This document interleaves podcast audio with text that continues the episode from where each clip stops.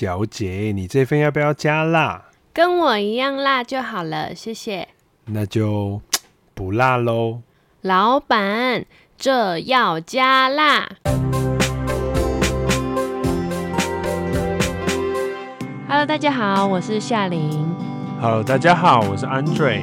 哎，夏琳，你干嘛没事一直看着手机在窃笑，露出一种很神奇的表情？这个呢，就是因为最近我发现有很多朋友在这个时期怀孕了。很多朋友在这个时期怀孕，是刚发现吗？就是我知道圣诞节之后会有新生潮啦，所以啊，圣诞节之后怀胎十月，所以处女座跟天秤座的孩子特别多，还有狮子座。没错，所以如果在圣诞节前后啊，那个太开心了，然后不小心从中间出来了，那你的小朋友呢，初摸估计都大概是狮子座、处女座或者天秤座。Angie，你上次说备孕的时候有说到鱼油，我最近爬文呢，也有看到有些妈妈在怀孕的时候需要吃到藻油，藻油跟鱼油有什么差别吗？这个问题问得非常好因为毕竟很多新手妈妈都会看到一些藻油的广告。那为什么这个藻油这么重要呢？说起来啊，藻油的最大的成分是 DHA，那不就是鱼油的成分吗？那 DHA 啊，本身是属于 Omega 三脂肪酸的家族。那 Omega 三脂肪酸呢，除了 DHA 以外，还有很常在我们节目露脸的 EPA 哦。那我们这边呢，就来说一下为什么新手妈妈呢需要补充大量的 DHA。那我们的人体啊，在大脑跟视网膜上会有含量比例高的 Omega 三脂肪酸，也就是我们常讲的 DHA 哦。所以在胎儿发育的时候啊，在他成长的过程中，神经发育的状态下，会需要大量的 Omega 三脂肪酸当做原料哦。新手妈妈补充 DHA 最主要、最主要呢，就是帮助宝宝的发育啦。那其实 DHA 呢，对于记忆力也是有帮助的喔。所以夏琳，我不知道你有没有听过，有些人会说妈妈一孕傻三年，就是因为在怀孕的过程中，宝宝用了太多妈妈的 DHA 了，导致妈妈的记忆力会衰退哦。我曾经工作的药局啊，有学长还说。DHA 摄取充足的妈妈比较不容易会产后忧郁症。听到这边啊，很多新手爸爸通常会毫不迟疑的就购买 DHA 哦。说了这么多，你还是没有跟我讲藻油跟鱼油的差别啊？藻油跟鱼油呢，其实它就是来源不一样，但结果是一样的。什么意思呢？大家有听过有一首歌嘛？叫做那个海鲜。就是大鱼吃小鱼，小鱼吃海藻。那海藻本身啊，其实透过一些生化机制，部分的藻类啊，它就会自己合成 Omega 三脂肪酸哦。那再来小鱼呢，会吃藻类生活，所以在小鱼的体内也会因为它大量的吃藻类而富含的 Omega 三脂肪酸。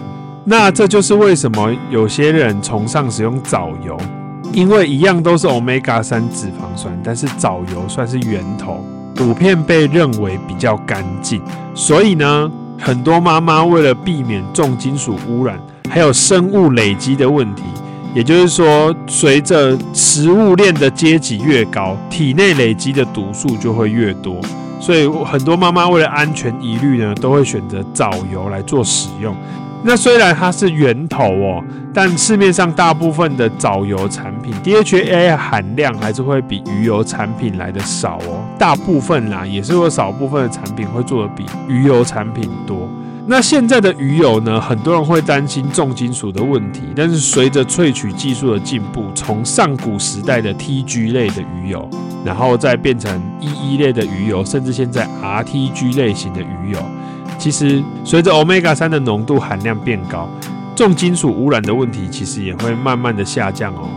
那再加上啊，选择的鱼类，选择小型的鱼类，像是沙丁鱼这种体积小的鱼类，也可以达到跟藻油类似的效果，也就是减少重金属污染哦。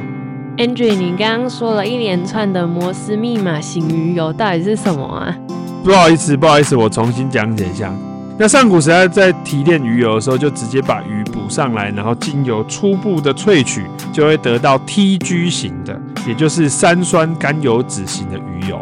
这类型的鱼油啊，就跟大家去菜市场买菜的时候闻到的鱼的味道一样，很腥，因为它是直接从鱼的身上勒出来的、拿出来的。所以这类型的鱼油呢，第一个很腥，味道非常的重。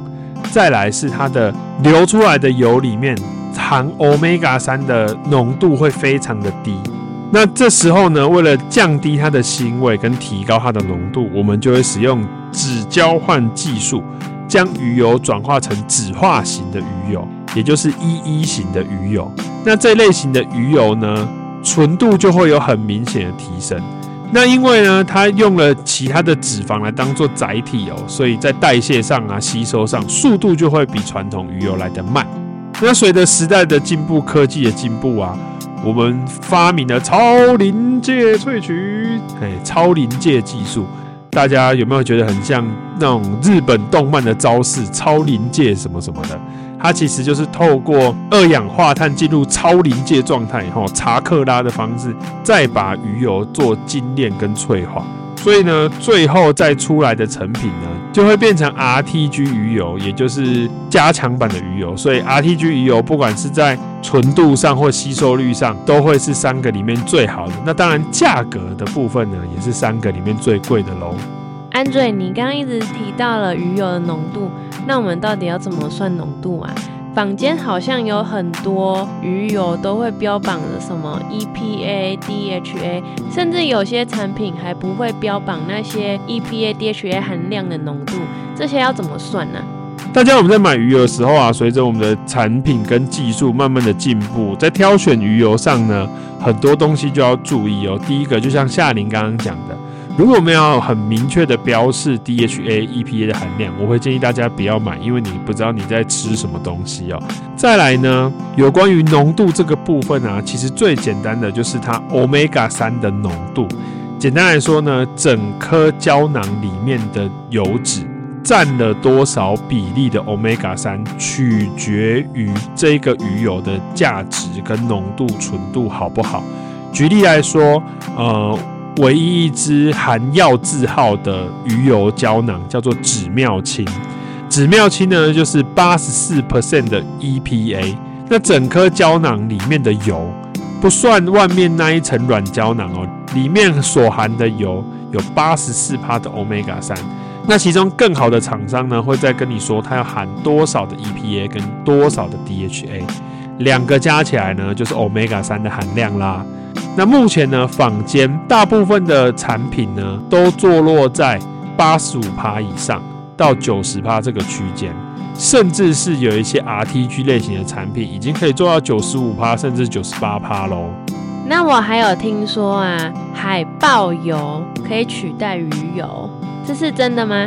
如果你是上世纪的七八十年代问我这个问题，我会跟你说海豹油不错。但是呢，回到今天二十一世纪二零二四年，我们呢要注意一件事情，就是第一个，海豹已经是濒危生物了，所以大家要有个观念哦，我吃鱼油、吃藻油、吃海豹油，其实都是为了获得高浓度的欧米伽三脂肪酸。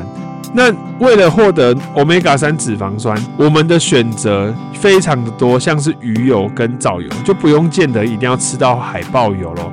那再加上大家一定要有一个观念，叫做生物累积。如果假设今天这个海洋被重金属污染了，谁哪一个生物的重金属的浓度会最高呢？肯定是食物链越上面的。好，所以在座各位人类啊，我说的就是你在座各位人类，你们身体里面呢，重金属塑化剂的含量肯定会比其他的生物来得高，因为我们目前在地球上就是食物链的最高级哦。所以像是包含像是海豹油啊，或者是一些很炫炮的产品，其实大家都要先知道一件事情是，他们会不会其实就只是在讲欧米伽三脂肪酸而已。如果真的是欧米伽三脂肪酸，拜托不要跟风哦，继续去破坏我们的环境。夏琳，难道你没有看过一部电影吗？海豹这么可爱，为什么要吃海豹？最后最后啊，我还想要帮各位广大的孕妇朋友们问一个关键的问题。刚刚呢，Angie 有说在怀孕的时候要多吃 DHA，预防一孕傻三年这件事情。但是呢，我又有听说了一个传闻，就是怀孕的时候不要吃鱼油，因为有可能会导致流产。这又是怎么回事呢？那流产的部分呢、主要是因为食用大量的 EPA 呢，会使出血的风险变高。那在怀孕的情况下呢，流产的风险也会跟着变高。那大家要知道一件事情哦，毕竟它也是食品类，食品类呢是摄取来做辅助的。那根据欧洲的食品安全指引来说，平均每一个人要吃到五克的 EPA 以上，才会有出血型的风险。我这样讲呢，大家可能没有概念哦。像我刚刚讲的止妙清。就是药字号的那个鱼油，一天吃一颗那个鱼油，那个鱼油呢，你一天要吃到五颗以上，你才有机会有出血型的风险。那美国啊、欧洲的食品指引呢，都有明确的说，在正常成人的状况下，每天摄取的 EPA 在一点八克以下，都不会有出血型的风险哦。那各位尽管放心好了，坊间目前大部分的 EPA 产品一天摄取量绝对不会超过一千克，厂商也是要赚钱的，他不可能做这么高的浓度给大家啦。那各位妈妈听到这边就可以放心哦，如果你选的是藻油或者是 DHA 比较高的鱼油，基本上就不会有 EPA 超标的问题。那出血啊，甚至是流产的风险，几乎就是非常非常的小，几乎没有。那唯一有可能要停鱼油的时间段，就是哦，在待产期的前后可能会有出血的疑虑。那我们分娩前待产期的这段时间，就可以把鱼油停掉哦。那夏琳听到这边呢，你还有什么问题要帮你的新手妈妈朋友们问的吗？因为呢，我目前还没有怀孕过，所以没有太多的刻骨铭心的经验，没办法再问到更多深刻的问题。如果各位广大的妈妈听众们还有什么问题，可以在底下留言询问哦。我们这集到这边就结束喽。喜欢我们 Podcast 可以给我们五星好评。如果还有想知道的问题，可以在底下留言告诉我们哦。我是每天吃鱼油预防老人痴呆的夏琳。我是在节目播出的这天是总统大选，提醒大家要去投票的 Andre。大家拜拜。